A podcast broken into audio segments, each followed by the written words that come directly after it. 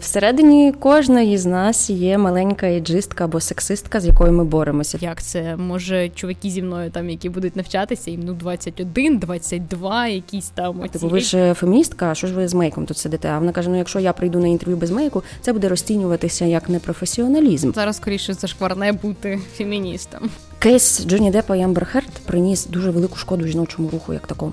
Я буду вікнівка завжди. Це спільнота, до якої я належу за за типажем, за темпераментом. Ми завжди знали, що Росія це ворог. Ми в родині, я і мої двоюрідні сестри і брати. Про це завжди йшлося. Я не могла бути інакшою, тому що я такою вихована. По-своєму подкаст. Дуже дякую, Емма, що прийшли до нас у по своєму подкаст. Взагалі розказую, що до в нас було кілька записів до повномасштабного вторгнення, і ми говорили на тему вибір, який змінив усе моє життя тобто вибір, який там став визначальним, і зазвичай цей вибір, е, яким діляться там хтось про переїзд, можливо, хтось не знає там про вийти заміж, ну якісь банальні можуть бути штуки, розказує про цей досвід, і е, нашим глядачам це допомагає там асоціювати себе, можливо, на щось наважитись. Тому сьогодні я сподіваюся, що можливо в процесі розмови ми дійдемо з вами до аналізу якогось такого вибору, який змінив, став вирішальним у вашому житті. І я прочитала один з постів в вашому інстаграмі про те, що сталося те, що ви так давно хотіли. Це вступ у Києво-Могилянську академію. З чим я вас дуже вітаю. Дякую. Я теж навчалася у Києво-Могилянській академії на правничому факультеті, і я розумію, що цінності, які там здобуваються, це реально дуже велика, дуже великий внесок, здобуток і дуже величезний кайф. Як ваші враження після вступу, як ви готувалися? Привіт.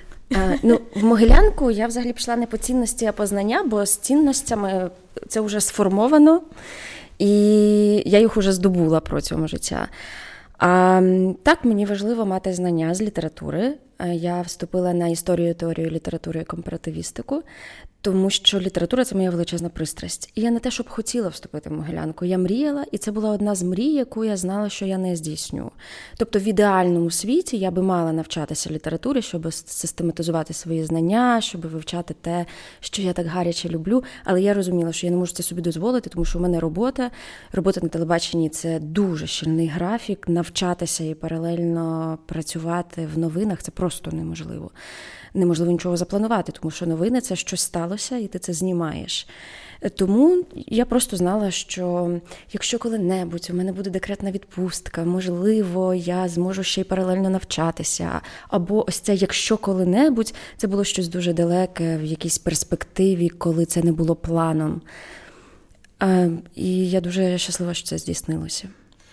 Як ви ставитесь до навчання в, в уже у свідомому зрілому віці? Тому що все ж таки для мене, як я аналізую, це або історія а, раціонального вступу, яка більше най, найчастіше так роблять люди, які там в Америці, для них це ок. Вони в 30 на бакалаврат ідуть, стільки пізнають життя, обирають професію, тому що до цього в них кілька років триває геп єр і все таке. Е, то у нас, типу, все ж таки є ця стала історія про те, що після школи є одразу бакалаврат, а потім ще й магістратура, а може ще й аспірантуру бабахну, тому що ну як це так без вищої освіти? Не У вас не було такого, що, типу, а як це? Може, чуваки зі мною там, які будуть навчатися, їм ну 21, 22, якісь там оці ейджистські, можливо, внутрішні, знаєте, такі порівняння. Думали? Та звісно, е, всередині кожної з нас є маленька ейджистка або сексистка, з якою ми боремося відбувається. Тому що якщо ми були виховані з певними установками, або якщо в суспільстві, де ми росли, були певні установки, то меншою чи більшою мірою вони в нас є, іноді на рівні просто самоіронії, тому що я найстарша в своїй групі. І вперше, коли я в студентському чаті привіталася зі своїми одногрупниками, це була фраза Привіт, діти. Серйозно? Ну, Бо я від них всіх щонайменше на 10 років старша, і це все значно розумніші від мене люди, тому що більшість більшість з моїх одногрупників навчалися на літературі 4 роки в Могилянці. Тобто ми можемо уявити, який у них бекграунд. Ем, але це круто. Я в в нашому чаті нові слова вчу. Вчора вивчила, що кажуть вочнути на подивитися. Боже, я теж відчуваю себе трішки старий, я не знала, що так кажуть, але ну, але я не відчуваю дискомфорту. Ну, це все на рівні е, радше іронії, самоіронії, тому що м, я маю друзів ем, навіть старшого віку, ніж я, які здобувають другу вищу освіту. Я знаю про практику, коли люди йдуть вчитися в старшому віці. КМБС, наприклад, навіть той же. Е, просто знаєте як? Це ж величезна частина часу, який ти мусиш бути е, готовий витратити, пожертвувати. У мене просто теж є така мрія. Я хочу отримати там магістратуру, там у сфері кіно. Звісно, в, нас, на жаль, ще такого рівня університетів, на жаль, їх бракує, тому швидше за все це мусить статися за кордоном. Але я розумію, щоб зробити це, потрібно там підтягнути рівень англійської, виділити півтора-два роки на те, щоб просто тупо навчатися, здобувати ремесло і е, всі свої справи, професію, ось таку практичну критичну, е, треба відсторонити. І, і і, я думаю, що ну годі відкладати, я теж хочу на це наважитись, але вже розумію, що вступаючи в університет, я вже буду значно старше, теж ніж там мої одногрупники. І в мене є такі запитання, наскільки буде мені комфортно. Ну, а чого не комфортно? Все ж е, питання. Ну, я не можу уявити, щоб якісь одногрупники через це дискримінували чи булили. Це, це внутрішнє відчуття. Так, це тільки внутрішнє відчуття. Якщо ухвалити рішення не комплексувати з цього приводу, то ну, у мене з цим якоїсь прям серйозної проблеми поки що не було. Е, ну, Це це класно навпаки, тому що треба бути відкритим до будь-якого досвіду, е, до будь-якого досвіду у будь-якому віці. Е, але всередині нас завжди ми ж найчастіше найбільш суворі критики для самих себе. І живе оця людина, яка каже: А, ти тут недостойна, можливо, ти тут вже трішечки за старий, або навпаки, за молодий для чогось. Є ця штука. Чи була у вас історія із боротьбою цих комплексів, можливо, з якими ви зіштовхувались в підлітковому віці, або вже у старшому віці? Ну, я почала працювати на телебаченні на регіональному каналі в новинах, коли мені було 15. І... Найменша. Так, це було специфічний досвід, тому що е, всі, просто всі на роботі були старші, ніж я, і у деяких журналісток е, було запитання: типу, якщо вона на цій самій посаді, що і ми у своєму віці, це створювало місцями навіть дискомфорт у спілкуванні. Але це проблема. Я думаю, що те, що я так рано почала, мене багато в чому загальмувало. Бо ти в підлітковому віці, працюючи в новинах настільки юна, коли ти там зранку береш інтерв'ю у мера, а ввечері йдеш у школу вечірню, хочеш, не хочеш, ти думаєш, що ти особлива, що ти якийсь вундеркінд, ем, що в тебе якийсь особливий талант, тому що всі навколо тобі це кажуть, тому що всі дуже щиро дивуються, як в 15 на телебаченні сама працюєш. І так ти ростеш, думаєш, що я класна. А це зменшує рівень е, роботи, динаміки, роботи над собою, рівень самовдосконалення. Ну тому що ти ж класна, ти ж 15 на телеку працюєш, а потім хоп, тобі 23, і ти на телеку працюєш. І вже приходять молодші дівчатка, а ти. За замовчуванням звикла, що ти крута, і не вкладаєш в себе, не інвестуєш, не розвиваєшся, не ставиш цілей і переростаєш себе, це це була проблема. Я би, напевно, можливо, набагато більше би досягла. Мабуть, була би більш амбітною і успішнішою багато в чому, якби я пізніше почала. Ви знаєте, в мене теж був досвід роботи там на регі... Ну, роботи на регіональному телебаченні. Я навчалась в звичайній школі. і В рамках цієї школи у нас був там телепроект, який я теж вела, готувала сценарій, і мені теж було від цього дуже кльово, тому що це ж вирізняє, вирізняє тебе з поміж інших дівчат. І я вирішила, що коли я вступлю в університет, я з Вінниці приїхала в Києво-Могилянську академію, і на першому курсі я пішла працювати. Пройшла теж була наймолодшою історія з стажуваннями на 1 плюс 1 в ТСН. Я пропрацювала там простажувалися там місяців вісім, десь до року. Це була надзвичайно складна робота в новинах, і я зрозуміла, що ні, журналістика новинарна це не моє, це супер складно психологічно, тому що ти постійно в тебе супер незрозумілий режим. Ти там в шостій ранку можеш в п'ятій виїхати на зйомку. Плюс, якщо це якісь суди або якісь такі травмуючі, а в ТСНі, наприклад, це було здебільшого там негативні новини 70% або 80%. Це 20. в будь-яких новинах. Ну да, 20 народилась пандочка. Для мене це реально був такий е, травмуючий тяжкий досвід. Але е, із цікавого, е, що я помітила, люди, які почали реально дуже давно, там 10-15 років, от там були прям такі старожили. Я приходила, і вони такі 15 років працюють, і вони досі працюють. Типу, люди просто ну напевно люблять це шаленою любов'ю. Тому це нормально. Е, це нормально, якщо це справді те, що ти любиш, і це місце, до якого ти належиш. Це спільнота, це твої люди. Ем, крім того, треба пам'ятати, що люди, які всерйоз і довго працюють на телебаченні, мають дуже сильно розвинену нарцисичну частку. І без цього ніяк. Журналісти, та ви маєте на увазі всіх, да? І ні, ні, ті, ті, хто чи... працює в кадрі. В кадрі, окей. Тому що ти хочеш схвалення а, великої кількості людей. І ми навіть там в курилці між собою, журналістами, часто говоримо, що ми плекаємо в собі маленьких нарцисиків, тому що це особливість цієї роботи. Ти промовляєш так чи інакше до дуже великої кількості людей. І це травмує і ранить, тому що м, інша інший бік е, великої кількості схвалення це публічний осуд. І це психологічно складна робота насправді. Словом, е, довгий час робота на телебаченні, вона специфічна, вона травмуюча, мені здається. Відбувається певна правдеформація. Ти сприймаєш Однозначно. успіх через той успіх, який умовно підтверджений суспільством. Так, однозначно. Ну і крім того, е, з правдеформації ще атрафується чутливість ви маєте на увазі до якихось там ну, супержорстких негативних подій? Чи ви легше, ну знаєте, як патологоанатом, да, для нього там смерть людини або мертве тіло це ну, буденність? Так, і це не означає, що ми не відчуваємо. Ми відчуваємо дуже багато. Просто ми це робимо частиною, ми це робимо рутиною. Звісно, це змінилося, коли почалася велика війна. Ця чутливість вона стала ще гострішою тому що це велика розкіш мати можливість відпочити від новин. Після 24-го ніхто ні на краплю не міг відпочити від новин з нас. Постійний потік інформації. Ти просто йдеш в туалет, е, ридаєш, повертаєшся. Якщо тебе в коридорі по дорозі зустріли хтось з твоїх колег, ми обіймаємося, тому що ніхто навіть не ставить питання, типу, ти плакала, що з тобою? Всі знають, та, напевно, йшла, поплакала. Це всі роблять. Неважливо, чоловіки чи жінки. Ми обіймаємося, сідаєш за комп'ютер і працюєш далі. і Ти не відволікаєшся від новин, тому що не маєш права. По-своєму подкаст.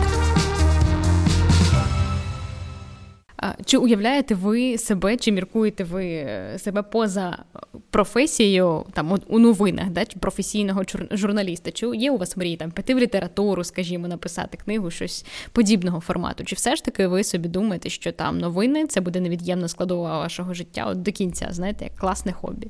Я вже людина поза новинами. Я завершила історію з телебаченням. Ем, я пішла з новин і не збираюся повертатися. Я працювала на телебаченні 15 років, і все, це завершилося. Мені здавалося, що у вас ця історія продовжується паралельно з Ютуб каналом. Чи це чи Ютуб канал став таким поштовхом? Я в червні звільнилася з телеканалу СТБ, а я пішла з вікна новини. Це було дуже складно, тому що коли я приходила на співбесіду на вікна новини, шеф-редактор запитав, що якщо я не пройду цю співбесіду, то з якими ще змі я пробуватиму. І я сказала, що якщо не вікна новини, то на телебаченні я більше працювати не буду, тому що це найкращі новини України. І, І це правда. Тому я знала, що якщо не вікна, то більше телебачення в моєму житті не буде. І все його не буде. Ем, зараз я поза новинами, не повертатимусь. Я пишу книжку про 15 років на телебаченні. Вона називається До побачення телебачення. Це драмеді про всі найкращі, найсмішніші, найдраматичніші історії, які зі мною трапились за цих 15 років щоб зафіналити цей етап е, свого життя. Е, успіх ютуб каналу Палає став поштовхом да, до того, щоб е, прийняти ну, доволі тяжке рішення 15 років, все ж таки. Не було тоді якогось особливого успіху у червні. У нас було менше 20 тисяч підписників. Ну, але це все одно дуже для українського контенту. Це все одно дуже дуже притомні результати. Знаєте, я собі думала, що коли буде 100 тисяч підписників, тоді ми можемо почати говорити про якийсь успіх. Не знаю. Ну, типу, у мене такими мірками ви. Ні, ну насправді я чудово розумію, як класно ми злетіли. Але Палая не було причиною, чому я пішла з телебачення. Просто я дуже добре зрозуміла, що історії любові треба завершувати там, де вони здаються красивими ще.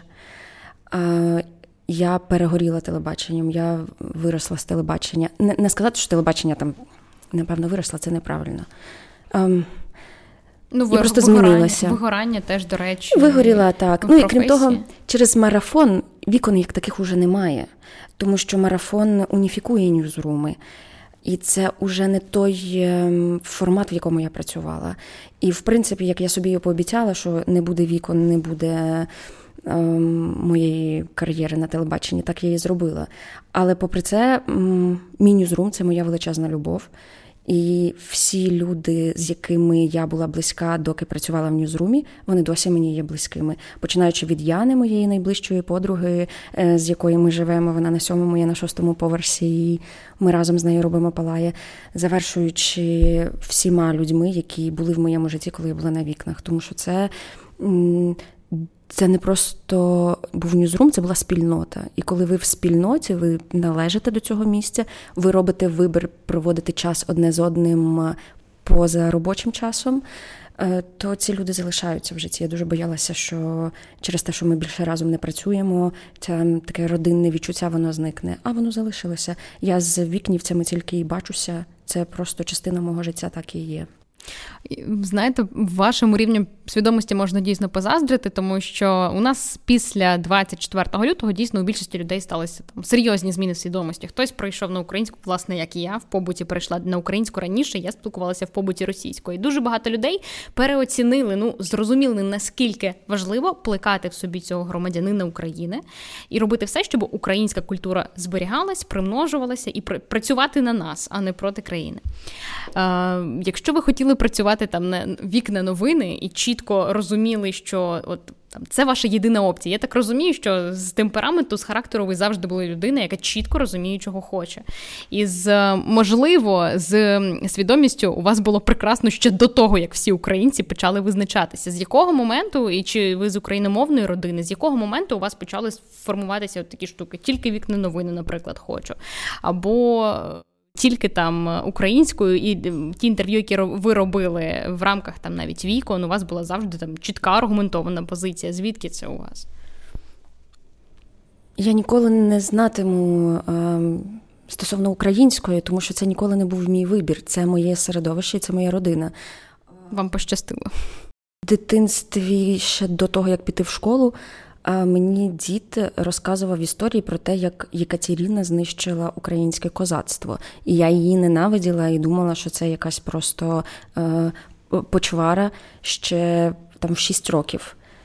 Я не могла бути інакшою, тому що я такою вихована. Більше того, ми завжди знали, що Росія це ворог. Ми в родині, я і мої двоюрідні сестри і брати про це завжди йшлося. А стосовно вікна вікна новини. Чому от саме це єдина, наприклад, програма, з якою ви хотіли працювати? Тому що цінності це дуже важливо.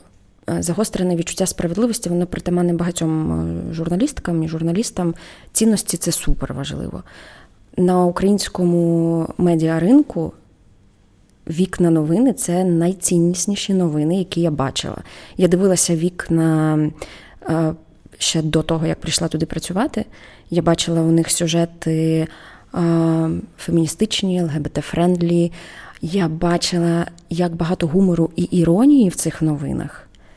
І це був мій смак. Я дивилася їх не тому, що мені треба дивитися новини, бо я працюю на телебаченні, а тому, що мені цікаво, як працюють ці люди. І я, коли прийшла на вікна, я просто дивилася на тих журналістів, і я знала, що це мої кумири.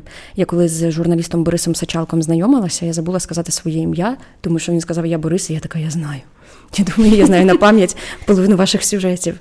А а потім ми стали говорити на ти, і ми стали колегами.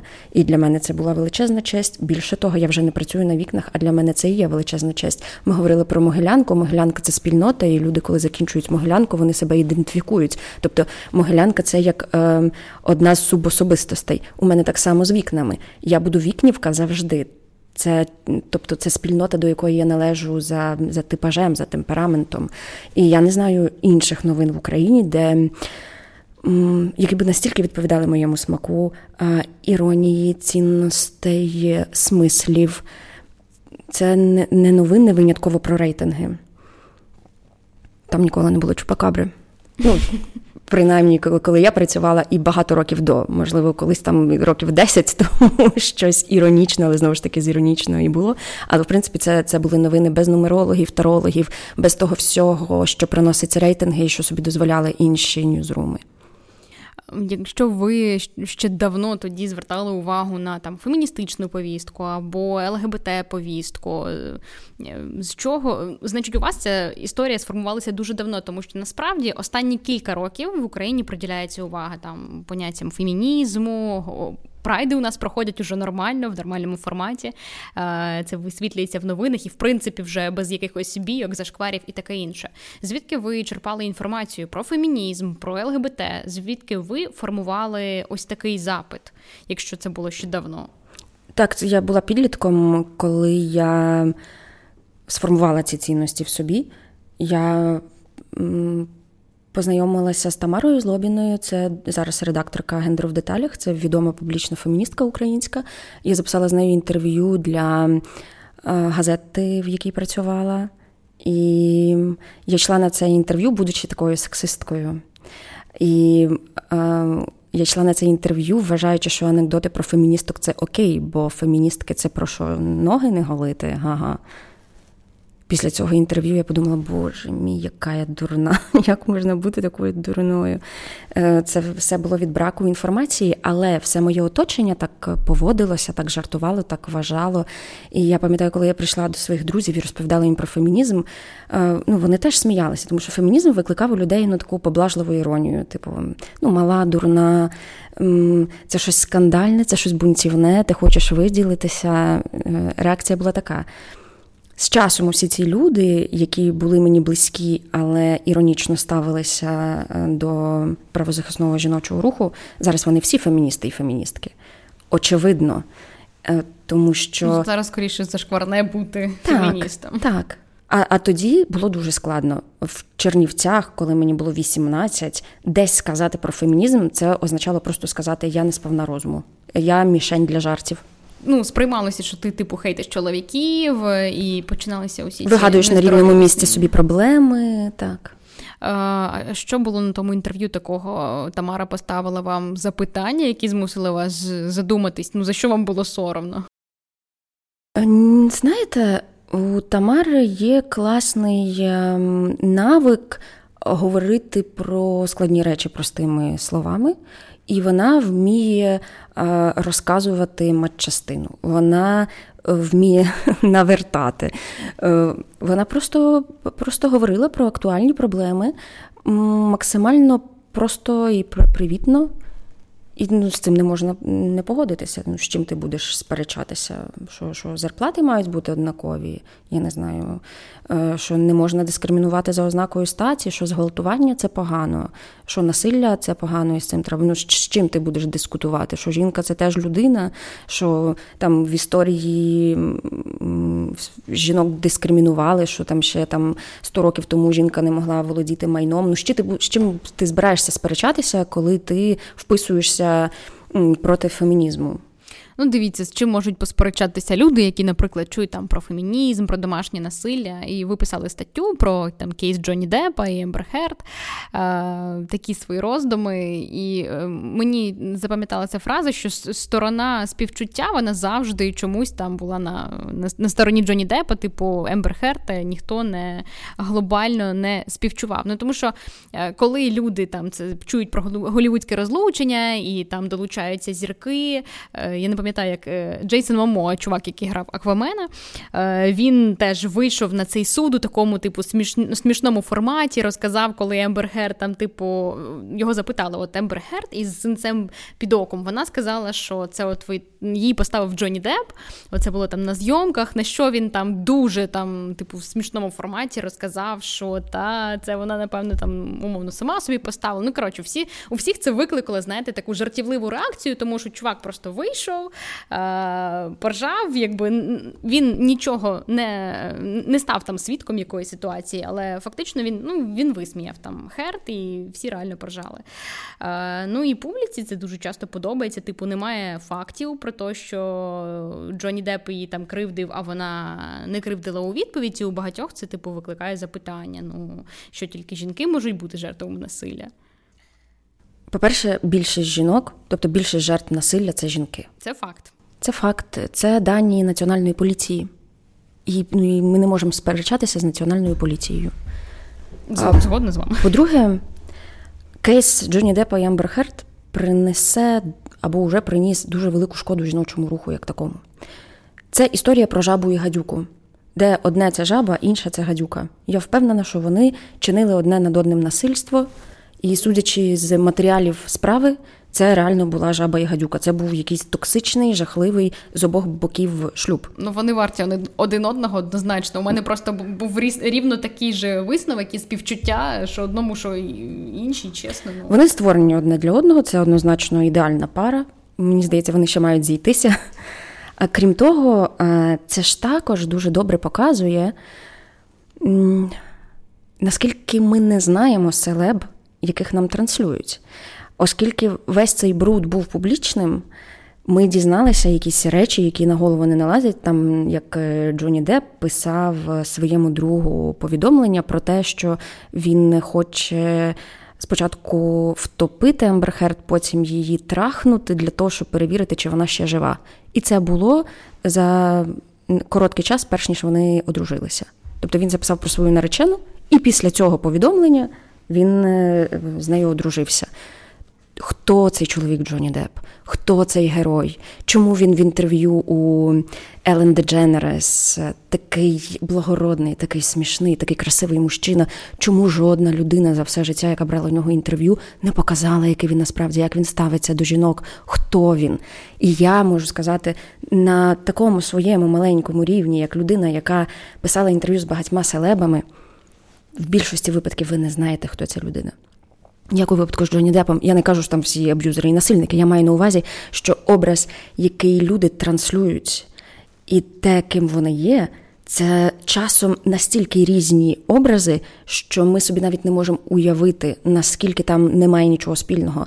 І оця історія з Джонні Дапом і Ембер Херт, оці нещасні, отупілі а, люди, які через низький емоційний і звичайний інтелект не здатні навіть між собою налагодити на найпримітивнішому рівні комунікацію, це в тому числі і вирок журналістиці, тому що вони всюди з мовчазної згоди журналістів транслювали зовсім інший образ. Ми, Ми уявлені не мали, хто це. Мені здається, що так з багатьма відбувається насправді Це історія з Харві Вайнштейном, да, як е, чувак спочатку там гвалтував, не знаю, змушував займатися сексом заради доступу до крутих ролей жінок, які погоджувались на це, тому що ну це фактично був вибір без вибору дуже часто, як мені здається, або психологічний тиск, коли тобі здається, ну що або от я зараз це зроблю, або типу все мені там кар'єри не бачите. І е, ви теж писали про те, що про цей кейс про те, що ведучий на Оскарі міг собі там 2003 е, рік, да, здається, там вийти і пожартувати про те, що ну окей, отримала Оскар, все, ти можеш більше не робити вигляд, що тобі подобається Харві Вайнштейн, а потім через 15 років там карма його наздоганяє, вирок і за всі ті ем, жахливі речі, до яких ти примушував жінок, тобі е, карма повернулась. Це не карма, це фемінізм. Це фемінізм. Ну, е, можливо, карма феміністка. Ем, як е, ви гадаєте, як у нас із фемінізмом в Україні? Чи є у нас е, там схожі випадки, да, коли е, можливо не кейс конкретно Джонні Деппа і Ембер Херт, але схожі там публічні розлучення або якісь от, публічні історії теж наносять непоправну шкоду жінкам? Наприклад, Поплавський почесний ректор вишу. Це непоправна шкода, тому що якщо йому тиснуть руку, це означає, що з дівчатами так можна. Дівчат можна лапати. Ну, бо інакше чому би він був почесним реп- ректором? Е, Можна говорити, що багатий мужчина огидним не буває публічно. Про що цей жарт Поплавського? Про те, що студентка може з ним спати через силу, відчуваючи огиду, тому що він ієрархічно на вищому щаблі, і він має над нею владу в оцінках, в амбіціях, е, тому що вона виросла в суспільстві, де тіло і зовнішність це її капітал, і вона, доки має можливість, капіталізує себе. Таким чином, ми ж не знаємо, як ці жінки страждають. Це велике страждання спати з Поплавським. Я вас прошу. Однозначно. І це погано, що немає інституту репутації, і це чмо може знімати ці свої бридкі тіктоки, а інші будуть сказати: ну ці ж дівчата, типу, не силою, вони самі. Взагалі, це вони самі моє улюблене. Вони самі це коли вони виросли в вакуумі або на Марсі. І тут самі ухвалили це рішення. Якщо вони росли у суспільстві, де це толерується, де така модель поведінки присутня у фільмах, у жартах, ем, у тіктоках, де чоловіки, які таке роблять, їм тиснуть руку і їх не кенселять, і вони можуть спокійно перебувати на публічних подіях, як, наприклад, той самий Гарік Корогодський. Раз я його побачила на події від ООН жінки, де він брав участь у благодійному аукціоні. Якби Гар... Гарві Вайнштайн був українцем, то він би теж був на тому аукціоні. І теж би тиснув руки правозахисникам і правозахисницям. Вам теж дуже подобаються пости Гаріка Карагоцького. І, Чесно, я просто я просто е, коли читала там те, як він називає свою доньку, там сучка. Я просто кожного разу я думаю, блін, а а що наступного разу він напише? Ну як уявіть просто, що це саме робить ем, не мільйонер з кислотним волоссям а просто якийсь е, чиновник е, з не знаю Івано-Франківської облдержадміністрації чи з Чернівецького управління соцзахисту. Просто без кислотних е, кислотного волосся і без грошей. І він там доньку сучка називає, говорить, що є жінки, є баби. Та це просто ну я не знаю, суспільство фігії, його звільнять. Тому що зараз уже ну, навіть кейси з Якабу ми бачимо, що інститут репутації все ж таки потроху працює. Просто якщо в тебе кислотне волосся і мільйон, то в Україні тобі ще можна. Йому його сприймають епатажним чуваком. Це так само, як Поплавський, а, але це не імідж. Ем, дивіться, у нас має за замовчуванням бути умова, що жінок не можна принижувати. Але до цього має бути готова і спільнота. Але я думаю, що, наприклад, за феміністичні погляди, і дуже часто навіть у якихось застільних розмовах тобі прилітає. Якщо ти жінка, якщо ти феміністка, і ти кажеш, я феміністка. Ще кілька років тому всі там мої друзі, чуваків не ржали з цього. Тому що це, типу, смішно. А що ти відстояш? А тебе колись утискали? Ну і е, вся ця історія ну, починається. А мені здається, що чоловіки до цього ще не готові, тому що, е, от ви, наприклад, так відверто говорите про те, що ви не схвалюєте таку поведінку. Це ну відверто кажучи, повний зашквар, коли чуваки говорять, є жінки, є баби, і взагалі якісь там категорії придумують або керуються, взагалі говорять до жінок з позиції сили.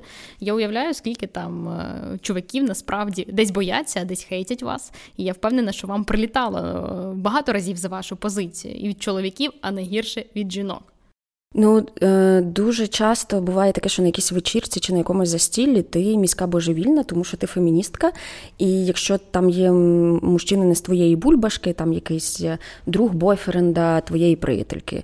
І от такий друг бойфренда твоєї приятельки може почати оцю розмову, а хто вас ущемляє. І я не Тамара Злобіна, е, редакторка гендер в деталях. Я не маю оцих педагогічних навичок кинути все і інформаційно обслужити людину, яка не розуміє, де там мене ущемляють. Мені це складно, це псує настрій, і ти витрачаєш на це багато часу і внутрішнього ресурсу. Типу, я перестаю отримувати задоволення від взаємодії зі своїми друзями. Я сідаю і конкретного Петю, який хоче потягнути з мене прикол, бо я ж феміністка, конкретного цього там П'ятю Васю Діму. Е, робити йому репетиторство безкоштовне з історії, соціології, психології. Колись я цим займалася, тому що я думала, що це моя місія. Мені здається, Зараз... це не сильно. Ні, по-перше, це не працює, тому що найчастіше, коли людина хоче потягнути прикол, дуже маленький відсоток, що вона хоче почути відповіді на свої запитання. Вона хоче тебе висміяти. Тому Проявитися. Що... Ну, да, тому що, якщо ти феміністка, очевидно, ти маргіналка і все таке. Але е, я перестала це робити просто тому, що. Е, я не маю сил інформаційно обслуговувати по запиту ось так людей. Я пишу колонки. У своїх колонках я стараюся писала. Я старалася максимально зрозуміло, дотепно, динамічно і цікаво розповідати про фемінізм, так, щоб давати відповіді на найбільш на питання, які часто виникають. І мої колонки коштували грошей, і я отримувала за це гонорари. Чому Дімі я маю дати безкоштовний урок? Посеред якогось дня народження, бо він захотів, я до кінця не розумію. Тому е, я просто в якийсь момент ухвалила рішення, що оці е, ця місія, місійні розмови, коли я віддуваюся за всіх феміністок України і пояснюю якомусь підпитому чуваку, хто мене ущемляє, це завершилася благодійна ініціатива і не поновлюватиметься.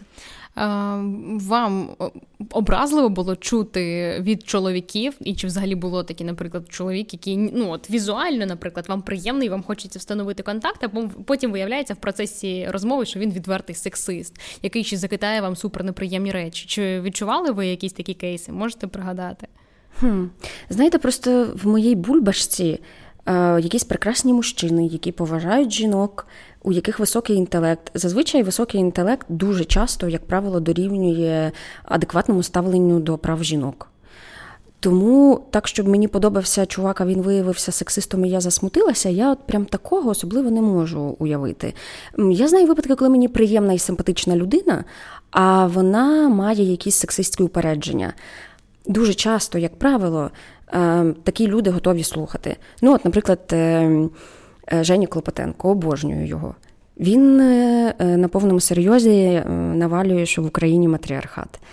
Я йому пояснюю, що це нісенітниця, і використовую кожну зручну нагоду, щоб нагадати йому, що це нісенітниця. Можливо, він говорить це з позиції того, як дуже багато людей вважають, що у нас там, типу, є хлопчики, яких виховувала мама, а ще є бабуся. Він не бачив моделі батька, тому це дорівнює матріархат. Але це не дорівнює матріархат. Ну тобто, є слова мають визначення. Матріархат це термін, який означає е, домінування жінок у сферах сімейній, е, законодавчій, е, володінні ресурсами і насилля. У нас в жодній з цих сфер жінки не чинять більше жінок, не чинять насилля над чоловіками. В парламенті у нас немає більшості. В родині ми розуміємо, що Скільки 70%, я боюся сказати неправильну цифру, бо зараз не пригадаю, але переважна більшість домашньої роботи її виконують не чоловіки. Жінки, і це не оплачувана, тяжка домашня робота. Це непомітна робота. Її немає в трудовій книжці, але ти її робиш. Е, так само, як доглядова операція за дітьми і за старшими людьми падає найчастіше за соціологічними опитуваннями, та ми її самі знаємо. На плечі жінок, тому і в родинній сфері теж жінка не домінує е, за цими даними. То питання: а що ти називаєш матріархатом? Я не за матріархат. У Наомі Алдерман є класна книжка Антиутопія, вона називається Сила. Це антиутопія про те, як виглядатиме світ, е, якщо монополію на насилля матимуть жінки. Тобто там історія про те, що одного дня трапляється якась мутація, і жінки починають е, мати електричний струм з долонь, і там доходить до там абсолютно дзеркалочка, там матері бояться хлопчиків відпускати на вулицю вечорами. Тому що це небезпечно. Хлопці там на пробіжках, якщо ззаду біжить жінка, вони типу стрімаються, щоб їм не прилетіло. Ну, тобто нинішнє суспільство обернуло. І це класна антиутопія. Я не буду спойлерити, який стає світ. Але я вважаю, що світ не буде хорошим місцем, якщо одні люди в силу якихось вроджених даних е, будуть домінувати над іншими. Набір геніталій це не причина когось дискримінувати, і це не причина, щоб у половини людства було менш комфортне життя, ніж у іншої половини людства. Фемінізм це ж про це. Це не про те, що ні, я роблю кар'єру і не народжую дітей. Ні, я роблю кар'єру і не дам тобі котлету, там я не знаю, не, не зварю тобі борщ. Ну немає ж такого. Фемінізм це про вибір. Якщо я хочу народжувати дітей і обожнюю ці котлети робити. Я можу робити цей вибір, але у мене не буде питань до жінки, яка child-free і займається кар'єрою, або якщо жінка робить і те, і те. А якщо, наприклад, ти перебуваєш у стосунках е, і твій чоловік заробляє більше, або е, навпаки, там е, тільки ти заробляєш, чувак не заробляє, це буде називатися фемінізмом, якщо ви про це домовитесь? Фемінізмом буде називатися будь-що, де не порушуються права жінки. Будь-що, будь-яка модель. Важливий момент, тому що дуже багато людей думають, що якщо, наприклад, е, ти феміністка, це автоматично дорівнює, що ти типу все тягнеш на своєму горбу, і ти будеш дуже там комплексувати або зажиматися, якщо твій хлопець заробляє там більше, наприклад, це вже не буде рахуватися феміністкою. І при кожній зручній нагоді дуже часто тобі скажуть, ну ти ж сама за себе плати, наприклад, навіть там за каву. От в мене є дру... ну, друзі такі, які там ну ти ж феміністка, ну там. І е, мені здається, що це смішно насправді. Ну, Це абсурдно, це не смішно. Е, але е, ось ця історія, вона. Викривляє поняття фемінізму. Окей, з тим, хто платить. Я дозволяю за себе платити чоловікам, які мені подобаються. Якщо я на побаченні і в процесі побачення розумію, що наступного побачення не буде, я ніколи не дозволю йому за себе заплатити, просто тому що мені здається, це нечесно приймати якісь такий вияв симпатії від людини, знаючи, що людина що це невзаємно. Але так само я можу і поширити рахунок. Е, я не проти, щоб за мене чоловіки платили на побаченнях, тому що я живу у суспільстві, де для того, щоб потрапити на побачення, я з манікюром, е, я маю тоналку, яка досить дорого коштує. Я більше вкладаю навіть елементарно в ці ж прикраси. Якщо ми візьмемо в цій кімнаті будь-якого чоловіка, у мене буде більше прикрас. Я розумію, що це мій вибір, я сама їх купила. Але ми живемо у суспільстві, де щоб потрапити на побачення, жінка вкладає інвестує в себе набагато більше грошей, ніж чоловік, при тому всьому, що за статистикою на чверть менше жінки отримують, ніж чоловіки. Так склалося. Ми не на чверть тупіші, але заробляємо менше. Тому, якщо він хоче за мене заплатити на побаченні, я ж не виставляю йому рахунок за все, що живучи в патріархальному суспільстві, є мені дорожчим. Я не проти якщо він мені подобається. Бо якщо ні, тут немає про що говорити. Для чого він буде за мене заплатити, якщо ця симпатія невзаємна. Я не проти, щоб за мене платили. Іноді це буває навіть дуже приємно, особливо якщо ти в стосунках, наприклад, з тим чоловіком.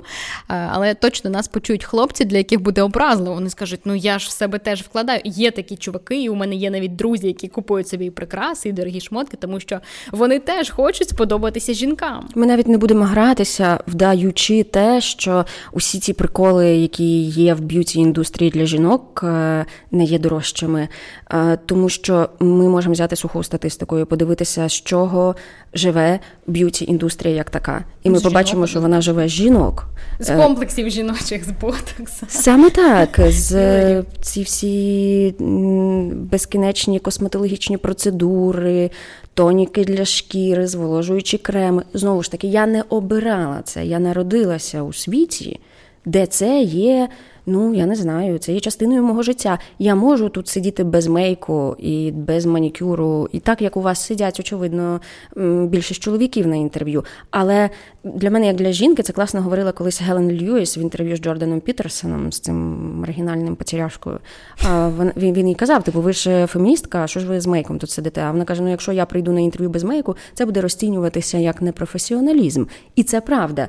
Тобто, ну я не обирала жити за цими, грати за цими правилами. Я зроблю все, що я можу, щоб якась моя умовна правнучка не мусила жити за цими правилами, щоб у неї був вибір фарбуватися на ефір чи ні, і жодна з опцій не робила би її якоюсь непрофесійною чи дивною. Але я думаю, що просто фемінізм це про вибір. Але ви зараз ви зараз граєте за цими правилами. Тобто, О, ще як? А як? Ви ви користуєтеся мейком, ви ну, вдаєтеся, я впевнена, до якихось косметологічних процедур, банально не знаю, навіть банальні чистки обличчя. Ні, чистки обличчя це типу класно жити без прищів. Це якась для мене історія ну, гігієнічна навіть, а не естетична. Для того, щоб бути конкурентно спроможною, так. банально, навіть sorry на ринку побачень, як так, би там не згодна. було, е, ти вимушена грати по цих правилах. Так. А, ні, ти точніше, ні, ти ти можеш не грати, але шанс на успіх значно нижчий. Сто відсотків. Е, ну і що ми можемо це? Це є наша дійсність. І... Але ж чуваки, ну мені здається, що зараз потрішки змінюється. Ви теж не звернете увагу на чувака, який прийде неохайний в якомусь е, абсолютно неохайному дряному одязі, е, і йому теж доведеться повоювати за вашу увагу, враховуючи те, що ви там жінка з високим е, рівнем інтелекту, я впевнена впевненими впевненими запитами і т.д. і т.п. Йому також доводиться позамагатись за вашу увагу. Мені здається, однозначно. Просто beauty індустрія чомусь живе з мого гаманця, а не з його. Він в цьому не винен. Знову ж таки, це правила світу, в якому ми живемо. Ну це так працює. Немає е, величезної лінійки ланком. Е, де йому пропонують окремо е, під очі крем, е, окремо сироватку перед тим, як нанести основний крем, і я не знаю, і на повіки. Ну ну це як? Оце мені напарюють. На вас це, це я боюсь старіти. бо я я почала помічати по собі і по своїм подругах, що з віком, хоча, звісно, мені там 17-18, в період там мого навчання в Могилянці, мені здавалося, що це ніколи не буде про мене. Ну як це? Якийсь джим? Я не буду комплексувати з приводу віку. Я не буду дивитися на те, що є дівчата, які там е, трішки молодші, вони вже реально складають мені конкуренцію. Я не буду е, хвилюватися з приводу того, що у мене будуть з'являтися зморшки на обличчі, і всі там будуть розуміти, скільки мені років. Мої дівчата прекрасні, які також навчалися в Києво-Могилянській академії і кричали про фемінізм і про бодіпозитив, зараз відчуваючи ну не стовідсоткову рентабельність, можливо, після побачень в Тіндері говорять про те, що блін, треба піти реально ботоксом заколотися, або не знаю, манікюрщицю змінити. Тобто, е, коли ти виходиш з позитивної мильної бульбашки, там в нашому випадку могилянка, е, суспільство починає на тебе тиснути. У вас не було такого, що суспільство починає тиснути на вас? Ну, я відчуваю однозначно всі ці е, приколи життя в консервативному патріархальному суспільстві. Я жила в Німеччині, і там зовсім інша історія. В, в Німеччині мені треба менше вкладати естетично в себе.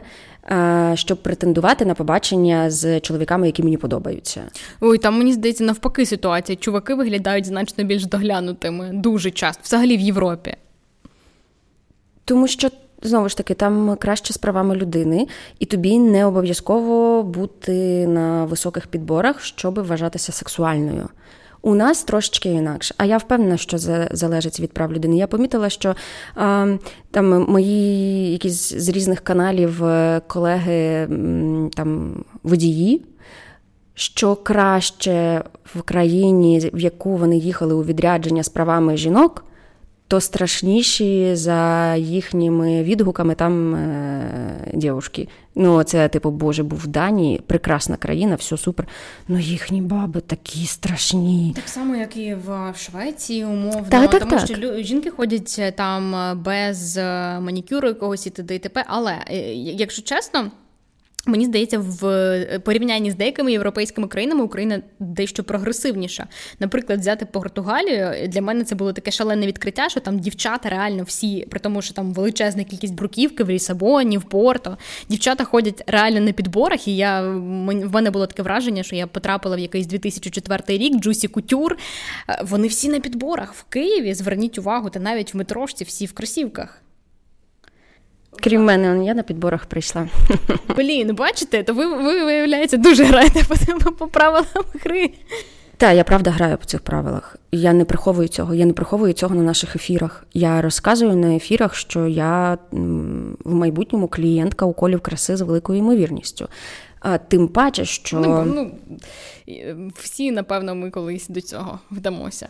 Я сподіваюся, що не всі. Я сподіваюся, що для моєї умовної правнучки Е, це буде вважатися ну, чимось диким. Типу, для чого це робити?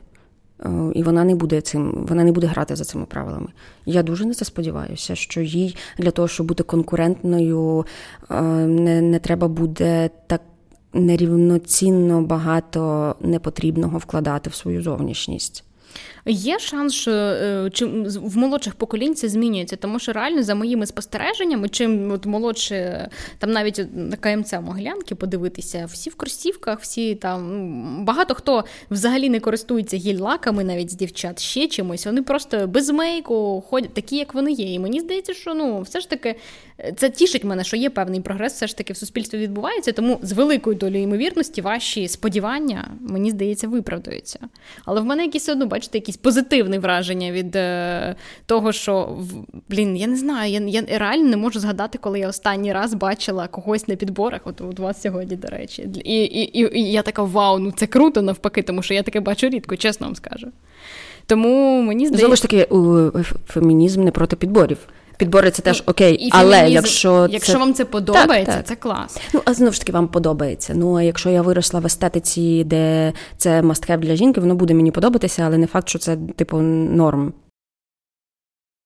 Так, якщо це не єдиний е, вид е, класного взуття, якщо ти можеш робити час від часу цей вибір, тому що тобі хочеться, але в принципі в тебе там серед лінійки взуття в гардеробі є різні опції, напевно, це ок.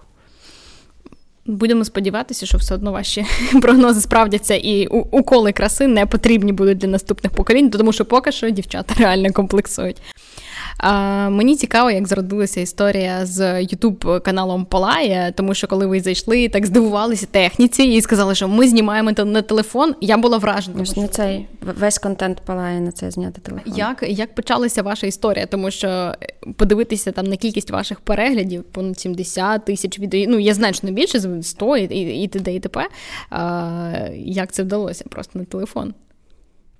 Ну Типу, так, вмикаєш відео, вибираєш режим 4К, айфони дозволяють такий вид зйомки, знімаєш на монтажі, просто кропаєш плани крупніші. От, в принципі, все.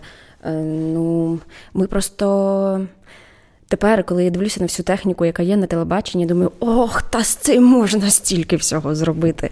Е, професійна зйомка дорого, якщо ти не маєш своєї техніки, якщо ти наймаєш людей. Ем, ну, це треба в це треба інвестувати. І ми будемо в це інвестувати. Я думаю, що палає якийсь момент прийде до цього, коли ми зможемо це собі дозволити. Поки що у нас е, тільки два інтерв'ю. Одне інтерв'ю записане професійно, це інтерв'ю Женею Клопотенко. Ми просто хотіли спробувати, як як це працює. І задоволені результат. Ну, у нас є інтерв'ю зняті на телефон, які мають набагато більше переглядів. Тобто, те, що це потрібно нашій аудиторії, ми не побачили, тому що аудиторія не не відчуває різниці. Ні. Це, це, до речі, класна історія, тому що. Коли ти хочеш за щось брати, за щось братися, певно, ти такий, так, ну потрібен масштаб, потрібно там дуже серйозно, а ви реально прийшли з телефонами і маєте собі сотні тисяч переглядів і абсолютно комфортно себе з цим почуваєте. Е, як зародилася історія? Що що було поштовхом коли ви наважилися, от просто сісти, ну і ви реально ви говорите, не підбираючи слів, все, що думаєте. Ну, можна позаздрити цьому умінню, тому що е, сьогодні говорила, у нас теж була гостя Туча, яка каже: Та блін, наші люди не звикли взагалі там або говорити щось про колег по цеху, навіть якщо їх щось не влаштовувати. Не влаштовує, говорити прямо і там якусь критику давати. А ви сидите, говорите, об, обговорюєте це між собою.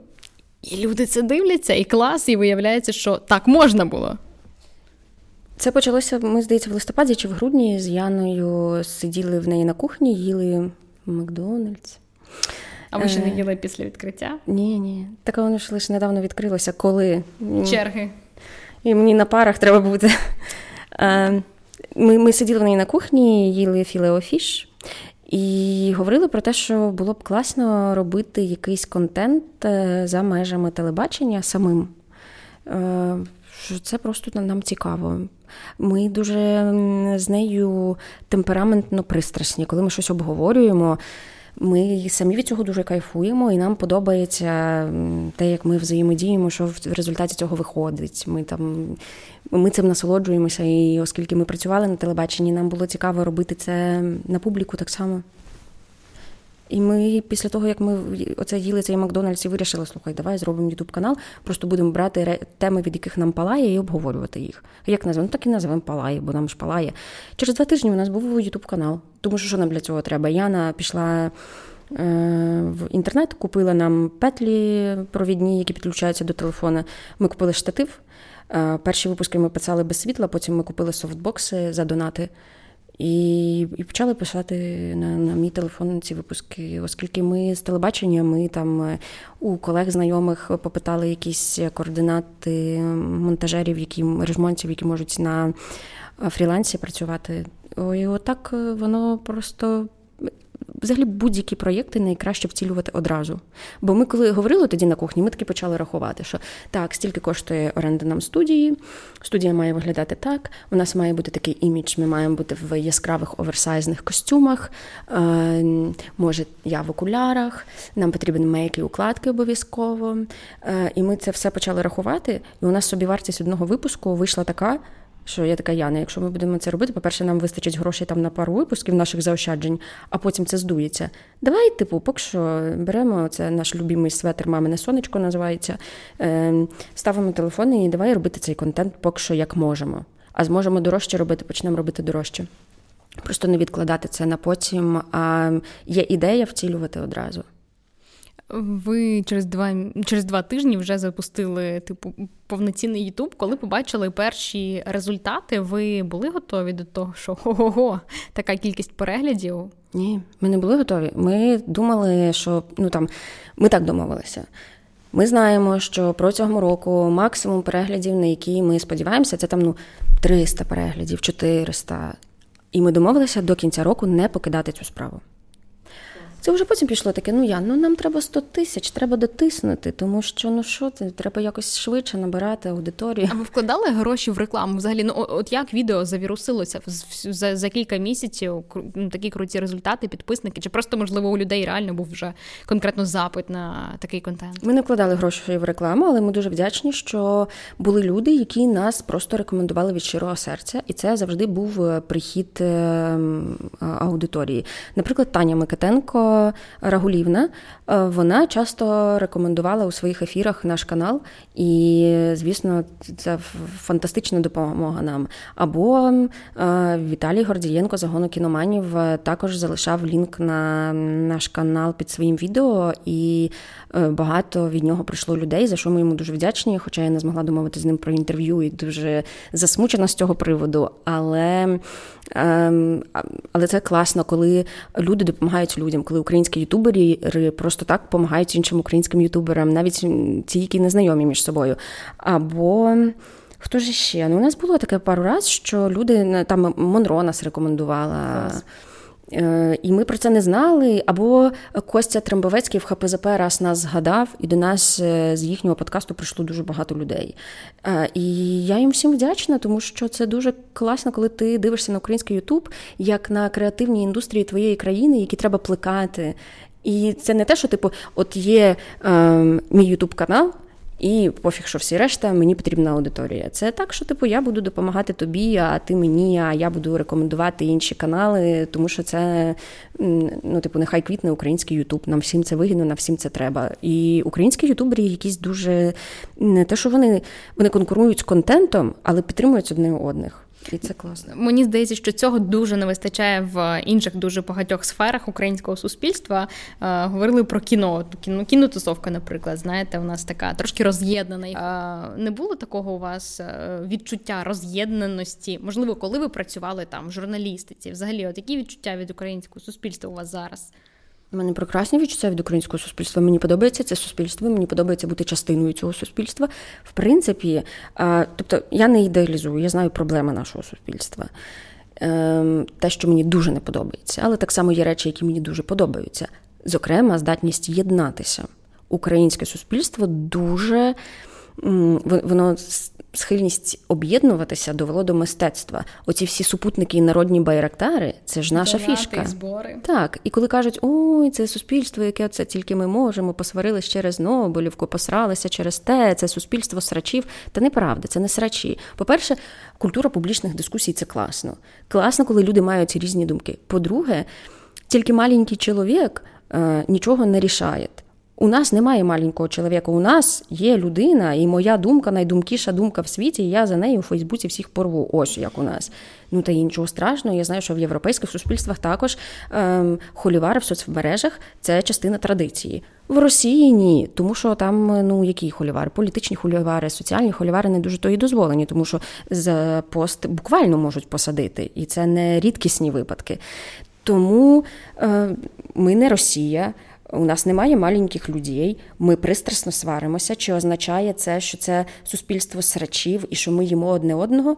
Подивіться на байрактарні збори і на донати. Ні, це не означає. Я буду публічно сьогодні е, сваритись, ну сваритись, дискутувати з Машою Єфросініною, і мої підписники будуть там в коментарях е, дискутувати з її підписниками. Але коли оголосять збір на Байрактар, і я, і Маша Єфросініна, і мої підписники її підуть донатити на Байрактар. Ми не їмо одне одного. Ми просто е, це особливість українського колективного темпераменту, яка мені дуже подобається. Не прилітає вам, наприклад, після відео, коли ви аналізуєте, чому там Оля Полякова і Маша Єфросініна не можуть прийти там на українську мову? Особисто, наприклад, Маша Єфросініна написала вам якісь такі штуки? Вона або... мені не писала, хоча ну, ми з нею там були пару разів в контакті, бо я брала в неї багато разів інтерв'ю для новин, і я її дуже люблю. Мені дзвонила її директорка. І так, і дуже некрасиво. Ну, тобто, вона вирішила прочитати мені лекцію, і коли я хотіла щось їй сказати в відповідь, я зрозуміла, що вона запланувала монолог. Я їй сказала, що або ви змінюєте тон, і ми двоє говоримо, а не ви мене вичитуєте як школярку, або розмова буде завершена. І в результаті я поставила слухавку, тому що це не той тип спілкування, який мені підходить. І ми почали переписуватись, це вже було краще, тому що я могла щось писати, власне, я могла щось заперечити їй. Е, все зводилося до того, що е, ви уничтожаєте хорошого чоловіка, який іскренне любить свою страну. Е, ну, Але це історія знову ж таки, це про культуру публічних дискусій. Я всюди говорю, що я люблю Машу Єфросиніну, тому що Маша класна людина, мені подобається дуже багато в ній. Я насолоджувалася процесом брати в неї інтерв'ю. Вона кльова. Але є е, речі, з якими я не, ніколи не погоджуся. Наприклад, коли вона е, розповідає публічно в своїх відео, що вопроси язика не несет на собі рішаючого функціонала. Нехай це розкаже розстріляному відродженню. Нехай це розкаже там, я не знаю, українській інтелігенції, яка життя своє так. Нехай це розкаже мені людині, яка все життя жила в дефіциті українського. От розкажи мені, Маша, про те, що не несе е, рішаючого, а мені несе несе. І і знову ж таки, я дуже різко і гостро реагую, коли починають, коли дістають образ російськомовного солдата і починають ним маніпулювати. Давайте тоді я буду діставати образ україномовного солдата і буду маніпулювати цим образом. І ми, сидячи в цивільному місті, будемо образами солдатів битися замість того, щоб виконувати закон про мову. Або коли ну солдати за цю мову фактично вмирають за те, щоб у нас була єдність, а мова це зброя. Тому ну і так само, коли говорять про. Е, російськомовних українців з Маріуполя. Ну, що вони українською не розуміють? Розуміють вони українською. Звісно. Тому це я не люблю ці маніпуляції. І, і я вважаю, що це теж моя відповідальність публічно говорити, що це неправильно, що це маніпуляція. Не треба так казати, тому що це обман. І це, якщо не суперечити цьому, якщо оце слухати, що язик не важен, і не говорити ні, мова важлива, е, то це буде єдина думка, яка транслюватиметься на велику аудиторію, і я і мої цінності ми програємо. А Ваші це цінності руку... виграли, тому що може й директорка вам дзвонила, але врешті-решт дівчата перейшли на українську мову, і тепер програма у них українською. Це фантастично. І тепер я взагалі люблю Машу Єфросиніну ще більше. Я взагалі думаю, що в майбутньому у мене має бути розкішне інтерв'ю з нею. Е, я думаю, що такі речі, якісь образи, вони проходять, але оскільки я вважаю нашу мою взаємодію з нею, тому що Очевидно, Маша Єфросиніна суперзірка, і мені до цього статусу ще дуже далеко. Але я вважаю, що це була екологічна публічна дискусія, тому що е, там не було переходу на особистості. Там було конкретно це ваша заява, і ця заява хибна. Ця заява грає на руку Путіну, тому, тому, тому і тому. Е, аргументований е, дискурс. А Маша Єфросінна у всіх решта питань крута. Взагалі те, що вона робить для боротьби з домашнім насильством в Україні, це фантастична робота, за яку їй повага. Емо, можна вас попросити? Е, хочемо після нашого випуску наприкінці додати такий список порад от книг або фільмів, тому що дуже багато людей не знають, які які жили там в дефіциті, власне, через власне якісь переконання українського контенту. Вони не знають, з яких фільмів почати знайомство або з яких авторів почати знайомство з українською літературою. Можна буде попросити вас е, підготувати, значить, е, кілька кілька книжок, кілька фільмів, які ви радили б подивитися українському слухачу і глядачу. Е, фільми я не назву вам, тому що я не дивлюся кіно. Абсолютно, я не розуміюся на кіно зовсім. Ну я, тобто, у мене є улюблений режисер, тому що є один режисер, якого я можу дивитися. Я не знаю, як так склалося. Інших нікого не можу дивитися, тому що це питання концентрації. Я не можу концентруватися. Який би не був фільм, я на 10-15 хвилині більше не можу дивитися. Серйозно? Ну, наприклад, з книжкою я можу там читати 4-5 годин поспіль і не відволікатися. Який режисер тоді? Тайка Вайтіті. Тайка Вайтіті. А, пес е, у вас названий. На... Так, та моя собака Тайка на честь Тайка Вайтіті. Ем, вони просто зовні схожі. Правда, дуже схожі зовні. Але ну, це історія, але просто мені іноді було би цікаво читати його фільми. Тобто там сценарії дуже особливі, і він е, використовує у своїх фільмах все те, що робить хороший текст хорошим. Там правильний контраст емоцій, там правильна динаміка оповіді. Ну тобто, це дуже дуже сильні роботи. І як я на книжці можу концентруватись до безкінечності, так, так на фільмі What We Do in the Shadows або Джоджо Ребіт я можу дивитися запросто. Ну в принципі, всі його фільми вони дуже круті. Хто не бачив, треба подивитися, особливо Джоджо Ребіт. Це мистецтво. Ой, Джоджо Ребіт, він е, дуже крутий і набагато це набагато більше, ніж просто комедія про Гітлер-Югент. Тоді дайте кілька кілька книжок, кілька порад, або, можливо, ви нам цілий список, цілий лист залишите. От те, що ви рекомендуєте для ознайомлення, просто там must have. Я дуже сильно люблю книжку Іларіона Павлюка. Я бачу вас цікавить пітьма. Я вважаю, що це одна з найкращих сучасних книжок. Мені дуже подобається книжка Доця Тамари Горіха Зерня. Ем, ця книжка про події російсько-української війни аж до повномасштабного вторгнення, і вона відкриває очі на багато речей. Я її читала і краще розуміла схід своєї країни, і вона мені дуже цінна. Ем, я дуже люблю Ростислава Семківа. Він пише класний український нонфікшн, зокрема, як е, читати класиків. Якщо ви хочете прокачати свої читацькі навички, але ви не мали давно читацької практики, або ви не знаєте, як взаємодіяти з якимись класиками, як їх розуміти, як їх читати, чи ви знуджуєтеся, то Ростислав Семків, навіть книжка Як писали класики або як читати класиків, обидві ці книжки допомагають прокачати свої читацькі здібності, а ще вони надзвичайно добре написані, тобто їх просто класно читати, і вони зроблять з вас ем, ретельніших, уважніших читачів, які отримують від літератури літератури не тільки користі знання, але просто кайф. Е, Залізна вода, яка мені теж дуже подобається. Мені здається, що це е, як road movie, але про е, українську класику Ольгу Кобилянську і Лесю Українку. Ем, дуже швидко читається, дуже короткий роман. І дуже насичений. І Мені здається, що це гарна, якісна українська книжка. Ну і переклади українські. Те, що пропонує український книжковий ринок, це дуже круто. Це просто я не знаю, якщо ви ще не читаєте, просто подивіться, що вам пропонують українське видавництво, видавництво лабораторія, яке видає настільки якісний і крутий нонфікшн, уже і фікшн. Вони ж е, вирішили видавати книжки одночасно, як ці книжки з'являються на світовому ринку. Так, наприклад, там про жінок і сіль це книжка, яку ми брали собі на книжковий клуб. Вона ж е, стала бестселером і дуже обговорюваною книжкою в США. І вона одразу з'являється в Україні. Тобто е, це модне читання. Ти все одно йдеш в, в ногу. Та, і це це класно, і це от лабораторія, це фанати своєї справи. Те, як вони обирають книжки, і з якою відповідальністю, з яким смаком вони ставляться до свого продукту, це дуже круто. Смолоскип зараз ем, видавництво теж зараз це видавництво, яке дуже потрібне українцям, особливо, тому що ми всі повертаємося до своєї класики. А смолоскип те, що у них, напевно, не купували всі ці останні роки, зараз мають розмітати, тому що у них є і українські шістдесятники, і антології української літератури. Це те, в чому українці відчувають тепер велику потребу. І я би всім радила от в інстаграмі зайти на сторінку видавництва Смолоскип і замовляти у них книжки, тому що там якраз е, е, ці тексти, в яких ми в яких ми потребуємо дуже сильно саме сьогодні, коли нам дуже важливо заново відновлювати власну ідентичність, до якої ми тепер повертаємося, і така гостра потреба в ній. По-своєму подкаст.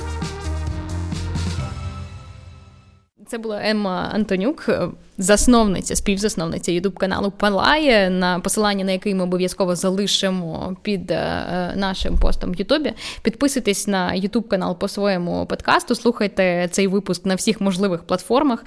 Е, дякую дуже, що прийшли. Завдяки таким людям, як ви, культурного, класного українського контенту стає більше. Тому ми бажаємо вашій справі наснаги, натхнення і щоб було ще більше крутих випусків. Дякую, нехай квітне український Ютуб. По-своєму подкаст.